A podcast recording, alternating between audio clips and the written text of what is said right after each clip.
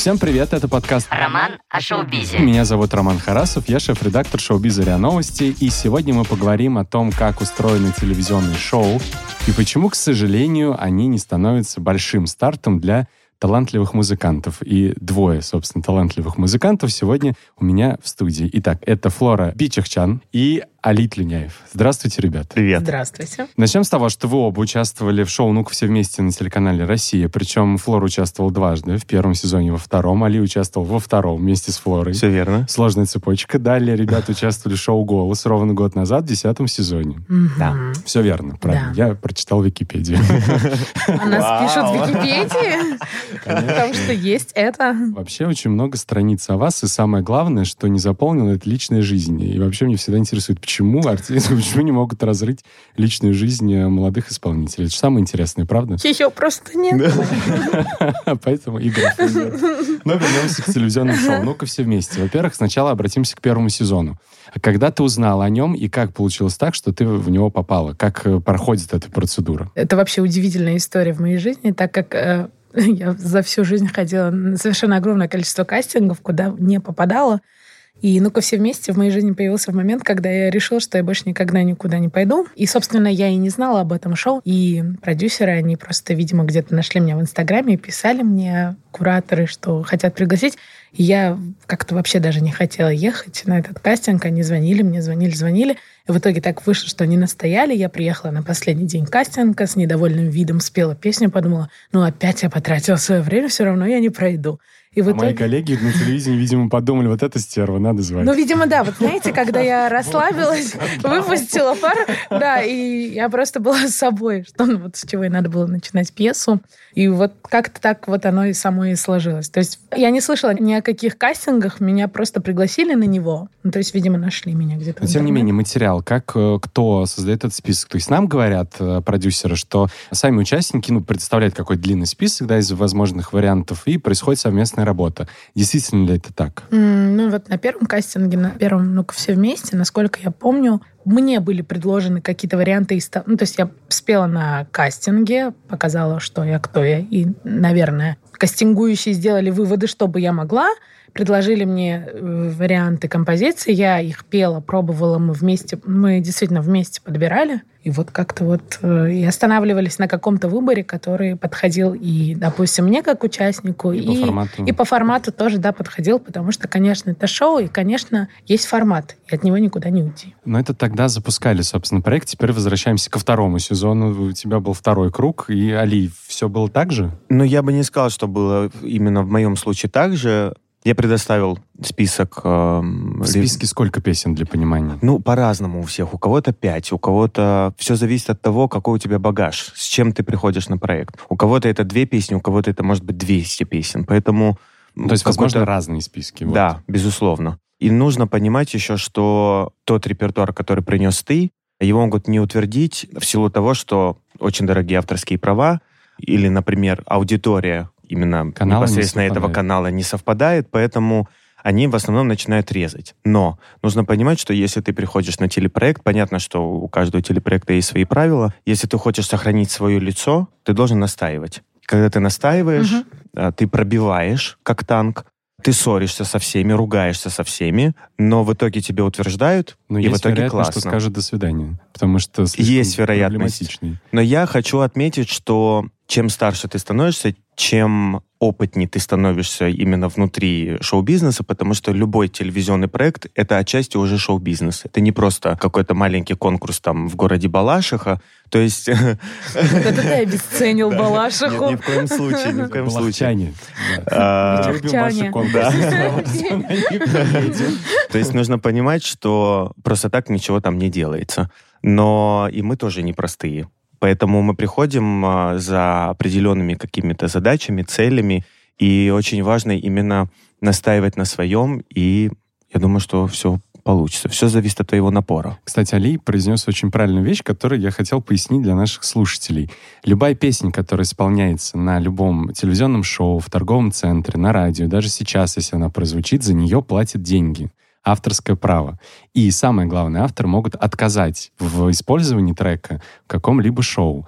Поэтому, если э, думают люди, что можно просто так взять песню и исполнить, Мгм. нет, это не так. Э, шоу платит или участник платит. То есть даже любой, если сейчас из ребят кто-то захочет спеть кавер, он должен за него заплатить. Да. Мгм. Вот, например, на «Ну-ка все вместе» я должен был... Мы, точнее, утвердили песню «Bad Guy» Билли Айлиш, а мы должны были ее сделать в очень классной э, аранжировке, в такой приджазованной, я бы так сказал, с, с возвращением в 70-е, 80-е. То есть я должен был сбрить бороду, оставить усы, должна была быть трость. Ну, в общем, это Боже. должно было быть очень классно. образ так. Но, насколько я помню, потребовали за авторские около 50 тысяч евро. Ну, то есть. За одно исполнение. за одно исполнение, да. Поэтому канала, возможно, нет таких денег, поэтому приходится исходить из того, что у тебя есть в итоге.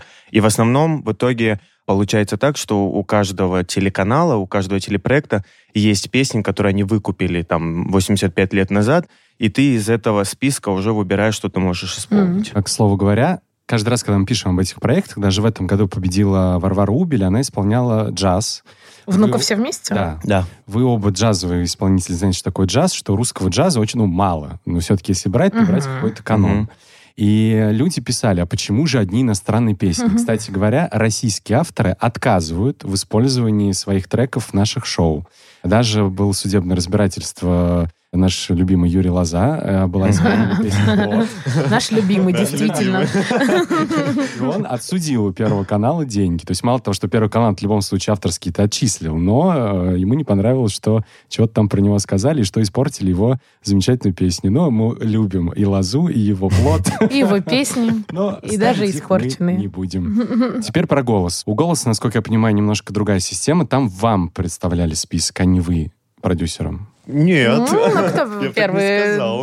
Так, ну, вот до меня доходили такие, такая Я бы информация. То есть сказала- есть некий список, который, особенно слепых прослушиваний, потому что фонограф, э, у него есть аранжировки, и трудно составить какую-то новую. Нет, О, это нет, неправда. Это неправда. Это фейк. Потому что я бы вот так сказала, наоборот, пройдя уже некий опыт э, в других телевизионных шоу, я бы сказала, что голос это для взрослых. И как раз ну, в моем случае, как мне вот э, очень сильно понравилось, что весь свой номер спродюсировала фактически я.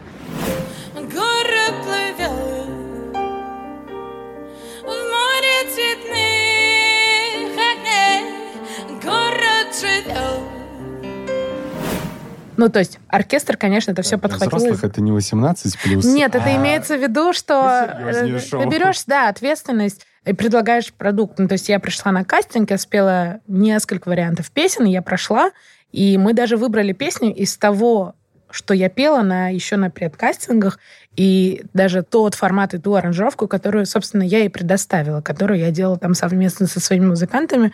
И это, ну, опять же, я говорю про свой случай, потому что я не знаю, как у других, возможно, как-то и по-другому.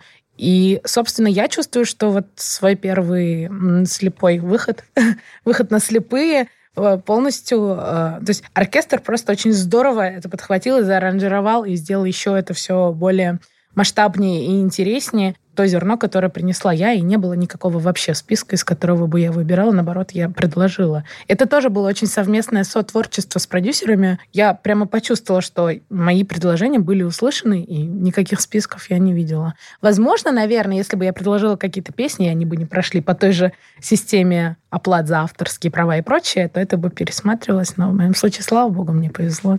Али? такого не было. В моем случае было немного сложнее, потому что у меня с голосом отдельная такая э, любовь.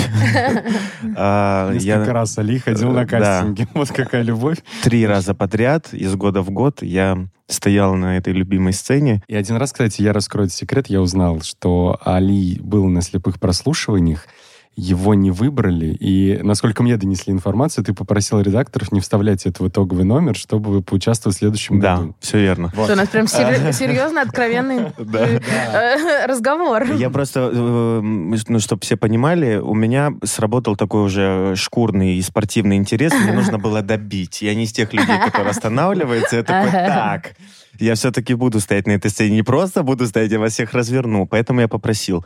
Но, безусловно, из года в год я становился опытней, В течение года у меня там появлялось все больше и больше работы, я больше с каждым годом сцен было в моей жизни, поэтому а, я чувствовал себя немного уже иначе, именно на десятом голосе. До этого я предоставлял список песен, и во время отбора репертуара сидят, ну, там, Музыкальный редактор, насколько. да, музыкальные редакторы, и они, допустим, говорят, эта песня не сильная, ты этой песней не развернешь, допустим. А при этом ты сам понимаешь, что ты развернешь этой песней.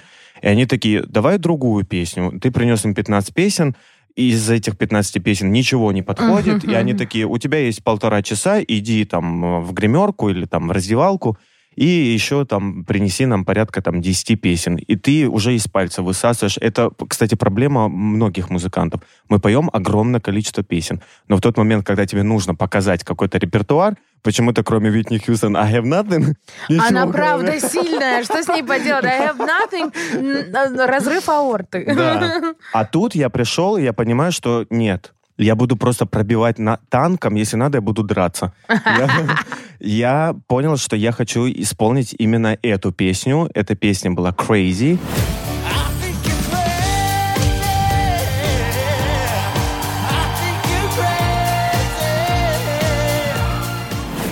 И я понял, что именно с этой песней я смогу пройти дальше. И мне предложили аранжировку, и я понял, что это скучно. До меня, по-моему, раза 4-5 исполняли на голосе э, эту песню с одной и той же аранжировкой. Я подумал, надо как-то изменить, учитывая, что я владею клавишами. Я, правда, себя ругал уже в моменте, когда я играл на клавишах, потому что мне начали трястись руки. Я думаю, я сейчас промахнусь, не сыграю. Я хотел встать и уйти, но я понял, что это мой шанс, и в итоге всех развернул. Классно. Выбрал Пелагею. Мы помним этот момент. Адыгея выбирает Пелагею. да. Я запомнил этот момент. Роман о шоу-бизе. И, собственно, главный вопрос. Зачем вам эти шоу? Были. Одному Господу Богу. Шутим. Так, ну, если там откровенно, в общем-то, какую-то славу дал, возможно, только первый голос. Это Дина Гарипова, которая поучаствовала в Евровидении. Ну, по крайней мере, свой кусок она оторвала, а как уж там она дальше воспользовалась, это ее личное дело.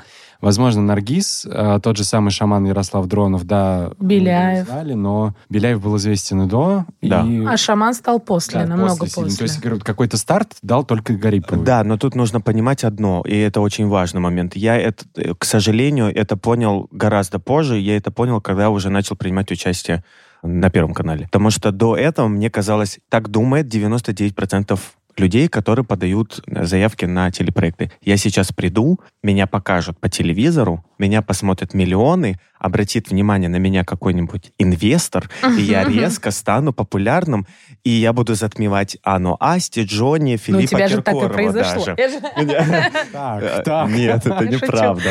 А а потом я понял, что... То есть тут очень важно анализировать. Любой музыкант должен уметь анализировать весь процесс и весь путь, который он проходит. Я понял, что на голосе так, если я буду делать такие же шаги, как на «Ну-ка все вместе», ничего не получится. Поэтому я выпустил трек перед а, телепроектом. Я хотел выпустить трек уже в момент, когда я принимал участие, но, естественно, с моим цыганским счастьем все пошло не по плану. То есть нужно понимать, для чего ты идешь на телепроект. Если ты приходишь уже с каким-то материалом, который ты хочешь прорекламировать, то у тебя все получится. У тебя появится аудитория, возможно, у тебя появится какой-то инвестор даже, либо просто бизнесмен, который захочет в тебя вложиться именно как в проект и быть с тобой в доле. Поэтому очень важно приходить на телепроект с пониманием, что ты хочешь из этого вынести. Я чуть-чуть... Это вот к вопросу, почему там 99% голосят, да, или если брать другие телепроекты, они как пели в ресторанах, так после телепроектов и продолжают петь в ресторанах, потому что они не делают свой материал. Сделать свой материал очень страшно, особенно первые песни. Ты не понимаешь, какая у тебя будет реакция, а учитывая, что творческие люди очень такие в себе сомневающиеся люди в- зачастую, мы все понимаем, что если первый трек не зайдет и будет там волна хейта, то мы в себе закроемся на какое-то время и будем переживать, анализировать, вместо того, чтобы а, Продолжать творить, про- да. продолжать творить. Насколько Поэтому голос помог продвинуть трек «Уйди»? ни насколько. Ни насколько. Потому что помимо телепроекта нужно еще понимать, как работает продвижение э, треков э, вообще, в принципе, Вот в сейчас стриминговой об этом, если системе. можно, чуть позже. У меня как раз есть вопрос, мы перейдем к вашему творчеству, но... Зачем ты телешоу? пошла, да, на, на- даже трижды. Один раз, вернее, два раза в одну реку, и потом голос. И, в общем, все это произошло с разницей в год. Да, и совершенно хочется никак не обесценивать свой путь в этом плане. То, про что говорит Али, это действительно осознание, к которому нужно прийти. И к нему невозможно прийти, если не ставить вот эти галочки. Ну, то есть для меня «А ну-ка все вместе» и прочие подобные проекты, это даже Тогда я шла с большим таким, поставить вот эту галочку в детской мечте, что я побывала на ток-шоу, я смотрела это в детстве, там, X-Factor, American Idol и прочее, и это было тогда вот это. Но тоже пройдя некоторый путь э, некоторых ток-шоу, я тоже осознала, что это больше про то, чтобы как-то проявиться, популяризировать себя, показаться широкой массе, вообще попробовать но у меня такая другая история. Я не так стратегически шла, как Али, да, там я не выпускала в момент песню, еще что-то, потому что голос тоже довольно спонтанно для меня случился. Для меня это возможность пошагово раскрываться и развиваться и ну, становиться более популярным артистом, потому что у меня тоже есть свой материал, у меня тоже есть свои песни. У меня пока что вышла только одна песня, на очереди следующая. Сейчас я делаю концерты со своей авторской музыкой и делаю это что самостоятельно. В этом плане я, как это называется, self-made. Что, что мне очень на самом деле близко, потому что я пока так э, чувствую, мне так пока комфортнее двигаться. И это просто возможность набирать новую аудиторию, которая в потенциале, если мне будет что предложить, а мне есть что предложить, это будет моя публика, на которую я могу как-то воздействовать, с которой я могу как-то взаимодействовать и влиять. Ну, теперь те вопросы, которые я очень вот прям ждал. Поясню, что вот для меня лично, когда я смотрю шоу, мне нравится много вокалистов, в том числе и Али, и Флору. Я увидел в этих шоу, Угу. как здорово, мне понравилось, как они поют. И, Спасибо. э, Спасибо большое, да. Пожалуйста. И как раз получилось, что у Али-то я нашел материал, а у Флоры нет. А Но потому что потом- на тот момент, да, у Да, Флоры еще Флоры не не было. Не было, да. И это, да, как сказал Али, это большая проблема в том, что и что дальше? Ну, И что то дальше, да. Ни, ни каверов нет, потому что в основном музыканты выступают, если, как Али сказал, в ресторанах, то они не записывают эти песни. То есть голос больше услышать нельзя. А слушать одно и то же выступление с «Ну-ка все вместе» или с какого-то другого проекта он тоже такой Да себе. я уже сама не могу. Как бы красиво ни было. Тем не менее, свой материал сейчас есть. Буду откровенен, как вы зарабатываете сейчас? Как вот музыканты, у которых нет инвесторов, будем называть это так, могут заработать музыкой? Ну, у меня появился после «Голоса» директор, и у меня есть частные мероприятия. В основном, безусловно, учитывая, что у меня еще не так много песен авторских, э, я продолжаю петь каверы, но у меня очень классные аранжировки, у меня есть ребята, с которыми я работаю, это мои музыканты, и... Которые тоже хотят есть. которых тоже хотят есть. Именно по этой причине есть очень крутой директор, который продает нас за очень большой ценник.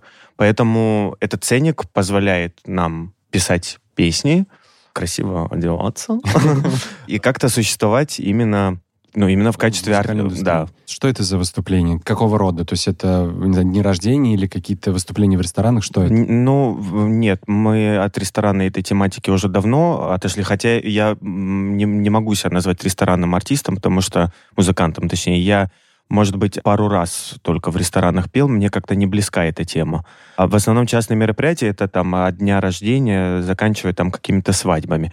Как правило, я со своими музыкантами являюсь разогревом там К кому-то. да, есть какой-то хедлайнер, большой артист, и я разогреваю, условно говоря, аудиторию к выходу этого артиста.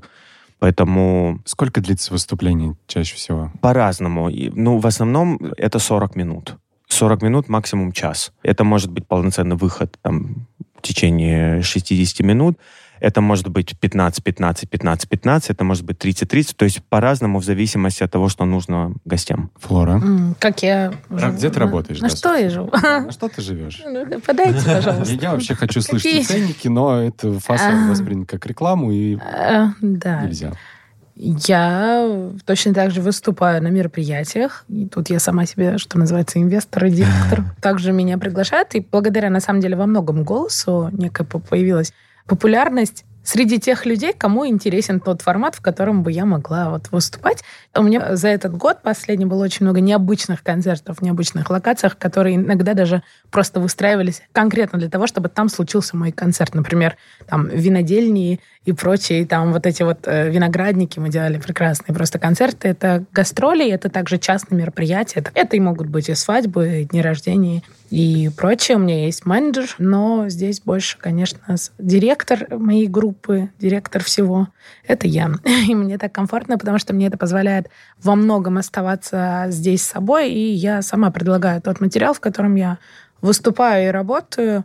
И, по сути, я не разделяю свою личность творческую и свою личность а, там корпоративную или еще какую-то. То есть это всегда об этом. То есть я вот это, если вам это подходит, то мы с вами можем взаимодействовать. По заказу песни я скорее не пою, чем пою. И касательно творческой э, музыки, у меня есть один трек, который вышел. И я делаю сейчас... Какой? Он называется «Алмаз». В мире есть любовь, и он полон красоты И это все Да слушать эту песню до конца, чтобы понять, почему он называется «Алмаз», потому что там есть только один раз. Эта фраза, это песню, которую я написала сама, и мы вместе с моим другом-аранжировщиком Николаем Цушко сделали на нее аранжировку.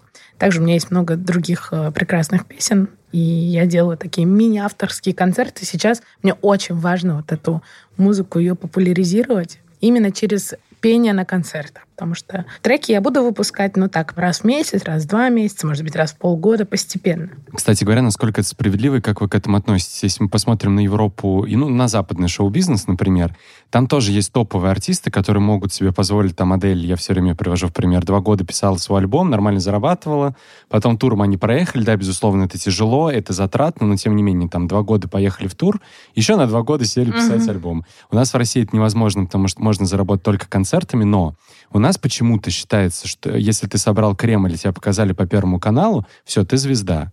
А и на том же самом Западе есть артисты, которые, в общем-то, выступают в клубах, на маленьких площадках, но они тоже звезды. Они, в принципе, не стадионные артисты как таковые. Тот же самый джаз, ну, не может быть стадионным. Это хоть застрелить, ну, не может. Согласны ли Нет, ну можно его на стадионе сыграть Ну, разочек. Ну да, безусловно. В смысле, можно это всё, Да-да-да-да-да-да. насколько это будет, э, Я поняла ваш. да, согласны ли вы с этим, что у нас такой большой разрыв? То есть если ты на большой сцене в Кремле, ты звезда, а все остальное не считается. И поборется ли это когда-то? Ну, я считаю, что в основном сейчас в индустрии уже отходят э, от такой вот позиции, что я кремлевский артист. Это здорово, когда ты кремлевский артист, и ты можешь себе позволить сделать свой сольный концерт в Кремлевском дворце. Но сейчас это не есть равно, там, ты сделал сольный Успех. концерт, да. Это как бы на данный момент это не взаимосвязано. Ты можешь сделать, там, не знаю, на площадке «Адреналин», допустим, да? Можно озвучивать Да, э, да, да. площадки? Площадка в Москве, и там несколько тысяч э, зрителей могут собраться одновременно. Да, адреналин, это может быть э, урбан, это может быть все что угодно. Ты можешь сделать большой сольный концерт, при этом собрать примерно столько же, сколько будет вмещать в себя Кремлевский Кремлевский, э, дворец. При этом ты будешь такой же классный, популярный артист. Больше, мне кажется, в андеграундность какую-то уходят. Вот, э, Ну, То есть мы уходят. идем по пути мировой индустрии. Ну, мне бы хотелось верить. Ну, по крайней мере, из того, что я наблюдаю, да. То есть в основном сейчас э, молодые артисты, если они делают концерты, они делают, как правило, либо на стадионах, это ЦСКА, ВТБ-арена, Лужники и так далее. Либо берут какие-то менее пафосные такие площадки концертные, такие как Крокус, тот же Урбан, там, Адреналин и так далее. Я не знаю из молодых артистов, кто бы делал в Кремле. В Кремле только делает э, Филипп Бедросович и, ну, мэтры, так скажем, нашей Ну, Кремль, это я условно, я имею в виду большая площадка. Туда я, в общем-то, отношу и Крокус, Мгм. и э, Октябрьский, и какие-то ледовые дворцы Вообще признанные какие-то, Ну да, какие-то места, Мгм. да. Но есть тот же самый Плетнева, 20 лет было винтажу, она дала концерт, собственно, в «Адреналине». Это было прекрасно, это было шоу, это было круто, но когда, например, я был на концерте Киркорова в Кремле, Мгм. у меня был 12 ряд. Ну, то есть я говорю, это не чтобы себе пафоса набить, но я видел, что происходит. Я видел, что происходит у Плетневой. Но когда ты находишься на огромном стадионе, например, на Лужниках, ты даже в портере, даже за дорогие места, ну, ты не видишь, Да. потому что сцена очень далеко. Зачем Тут это? нужно еще понимать аудиторию этого артиста, потому что если мы берем, например, какого-то молодого артиста, да, в любом случае, даже если его смотрят платежеспособная какая-то публика, и если эту публику сравнить, например, с аудиторией Филиппа Бедросовича, да, это будет очень большой диссонанс, это будет большая разница.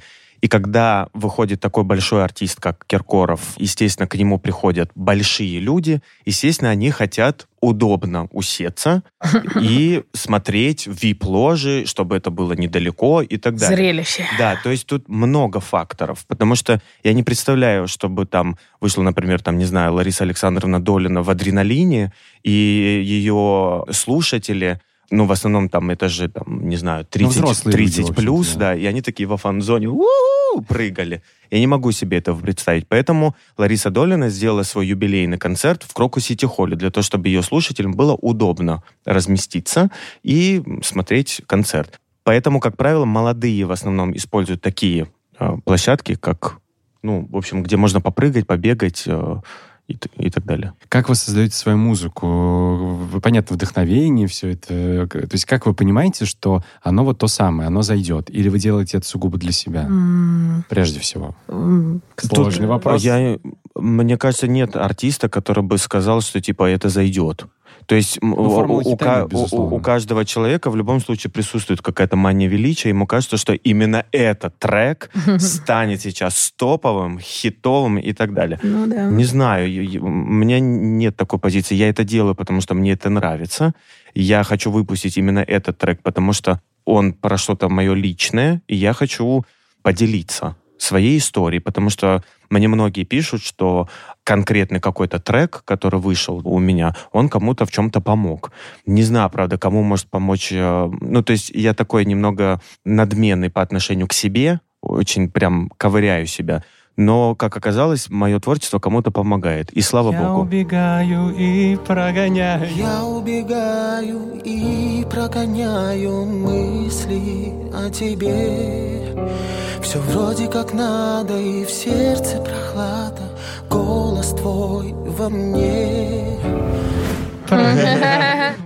Приятно.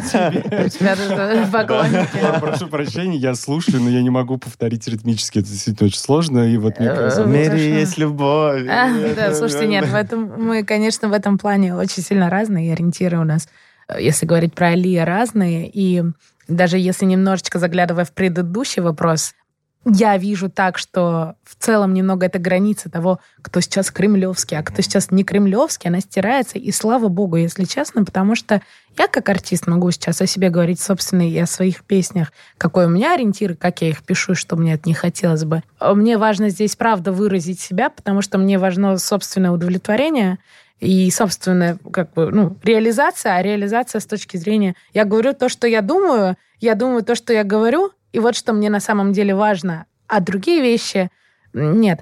И, по сути, мне важно, чтобы на тот материал, который я готова предлагать, происходит та публика, которой это действительно важно, нужно, и на них это как-то влияет, как-то для них это тоже является терапевтичным, эти песни, потому что песни, которые у меня рождаются, это условно рефлексия, выраженная в песню на тему какой-то прожитой ну, сцены в жизни, да, какая-то драма произошла, я это как-то отработала, переработала, написала об этом песню, и мне здесь важно, чтобы музыка играла вот такую вот роль. То есть для меня это мой диалог с миром, это та форма моей души, которую, условно, я могу выражать в мир, и, конечно, мне хочется это и реализовывать и в финансовом плане, и во всех остальных планах. Но самое первоначальное — это именно ну, вот эта естественность, и как раз и говорить о том, что да неважно, из какого места ты поешь эти песни, из Кремля, из Адреналина или из деревни Но Тутуева. все-таки один вопрос у меня. Почему песни не берут на радио? Ваша история личная. Я, во-первых, не предлагала. Али предлагала. А, Я на радио... Вот, например, если брать последний трек, там стоит такой значок «Е».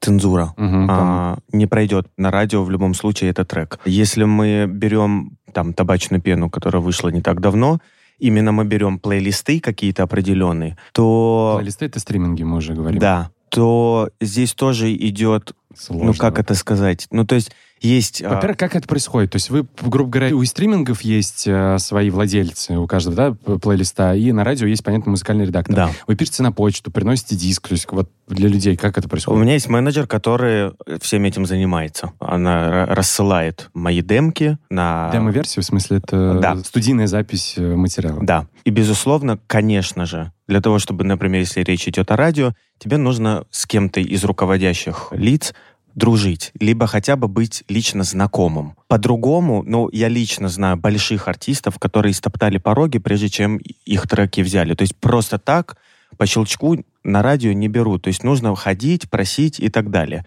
Мне не хочется этим заниматься. Рано или поздно мой трек, если захотят где-то взять, на новое радио, на русское радио, ради бога, пусть берут, но я оттаптывать пороги не собираюсь. То есть радио это не столько актуально сейчас? Это актуально в любом случае, но я не буду этим заниматься по той простой причине, потому что Я знаю А, себе цену. ну, ну, Хочется я добавить. не хочу унижаться. Я делаю, я музыкант, я хочу просто заниматься творчеством. Когда у меня будет большая команда людей, которая организовывает именно мой творческий путь, помогает мне организовывать, тогда, возможно, у меня появится конкретный человек, который будет заниматься именно этой Конечно. нишей. Но я не хочу этим заниматься, потому что это расстраивает, это опустошает. Я про творчество. Что касается плейлистов, здесь то же самое. Сидят э, в редакторских каких-то там креслах, допустим, пять человек, и ты не знаешь, кому попадет сейчас твой трек. Возможно, четырем зашел твой трек, зашел бы, но они не услышали. А вот пятому нравится другой трек, и он не берет тебя. При этом за миллионы людей он ре- решает, зайдет этот трек или не зайдет, потому что ему он не зашел. Поэтому тут все очень как-то непонятно пока, очень сложно. Флора, почему ты не относишь песни на радио? Ну, Во-первых, у меня есть одна песня. Ну, эту песню, хорошо. Когда как-то, знаете, вы сейчас об этом обо всем говорите, а мне как-то и в голову не приходило, что можно... Нет, в плане, что можно было и на радио, может быть, и стоит попробовать. Не знаю, каким другим путем пошла. Возможно, я где-то себя обесцениваю, если бы быть откровенной, и считаю, что либо это из тоже из такого, знаете, высокомерия, что моя музыка, она не радийная. Ну, вот это э, игры ума, что называется. Не знаю, почему. Возможно, попробую. Ну, вот Али нам разрисовывает очень сложные схемы. На такие, вот если это действительно так, на такие и я не согласна, не готова. Мне кажется, мне бы хотелось, чтобы это было более действительно естественно и как-то органично. Может быть, нужно идти пробивать стены, как нам вот рассказывают наши педагоги. Вот лишь я, чтобы добиться успеха. Но, если честно, мне не хочется этим заниматься, потому что я хочу получать все-таки больше удовольствия от жизни, а не доказывать кому-то, что я молодец. По-моему, и так очевидно, что я очень талантливая певица, и со мной все в порядке. И у меня не нет уже такой... Извините за это, но я правда считаю себя талантливой певицей и просто, нужно, музыкантом. тут просто Да. очень важно подметить. Мы в первую очередь музыканты, Музыканты, они, да. они шоумены или там бизнесмены. Извините, да. Мы уважаю. все-таки больше музыканты. То есть, если бы мы, например, с. Флорой не умели бы петь и мы бы понимали бегали везде, возьмите нас. Да. То есть, А мы считаем, что все случае, должны к нам в номер. Я не могу жаловаться на заработки. У меня все хорошо с этим. Но я в первую очередь, если бы понимал, что мне нужно именно делать бизнес в этой индустрии, возможно, я бы выбрал бы другую тактику. Но учитывая, что я изначально музыкант, и у меня очень большая музыкальная школа а, в моей жизни, я все-таки стараюсь уходить именно в сторону творчества, нежели в сторону каких-то там маркетинговых историй там, и э, продвижений. Каждый должен заниматься своим делом. Поэтому любой артист, который выходит на тот или иной уровень, набирает огромную команду, чтобы каждый человек занимался своим делом. А артист в первую очередь писал песни, если сам пишет, и выступал. И Мне все время надоедает спрашивать про деньги. Вот Алию мы до эфира уже поговорили. Расскажу эту историю. В общем, я решил проверить, как артисты, так сказать, э, выкладывают все это на стриминг. Я записал свою песню, Мгм. выложил ее на стримы. И начнем с того, что, в принципе, я промолчу про то, что немало денег стоит записать песню. Мгм. А выложить на стримы, в общем-то, я заплатил э, 10 долларов, чтобы она появилась в 150 магазинах. Но этого недостаточно, потому что она просто появляется, и все, ее нужно продвигать. Дальше я платил за просмотр э, через специальный какой-то сайт, на- нашел по тоже 10 долларов э, за гарантированный просмотр моего трека у э, владельцев плейлистов. Мою песню включили в плейлисты в Испании и в Израиле. В, Р- в. России нет. Ну, то есть, в принципе, это сработало. Но это я говорю про ушедший Spotify, а, Яндекс ноль, Контакт ноль. И когда я узнал, дорогие слушатели, теперь расскажу, что за одно прослушивание ВКонтакте музыкант получает 90 копеек, Мгм. мне стало грустно. Мгм. А про Яндекс там вообще отдельные алгоритмы. И, в общем-то, другие... Есть и Apple Music, и Google, и, ну, в общем, 150 магазинов вот было. В итоге песню я не окупил. Да, на 90 Конечно, копеек нет. это еще по-божески. Да, это, да, это еще по-божески, правда ли искал, потому что Яндекс может заплатить и 30 копеек Да. с одного прослушивания.